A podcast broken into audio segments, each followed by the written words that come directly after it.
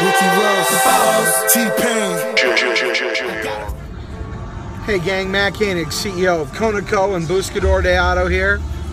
You know, a lot of people talk about how they're gonna do great things, how they're gonna they're gonna make this happen or they're gonna make that happen. But they never take action on what they're talking about.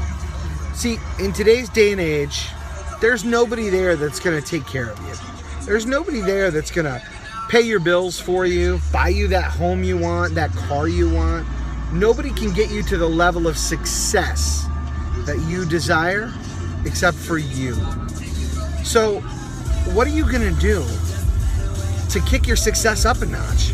What are you gonna not just talk about, but commit to every single day? See, the first step is recognizing where you're not getting it done.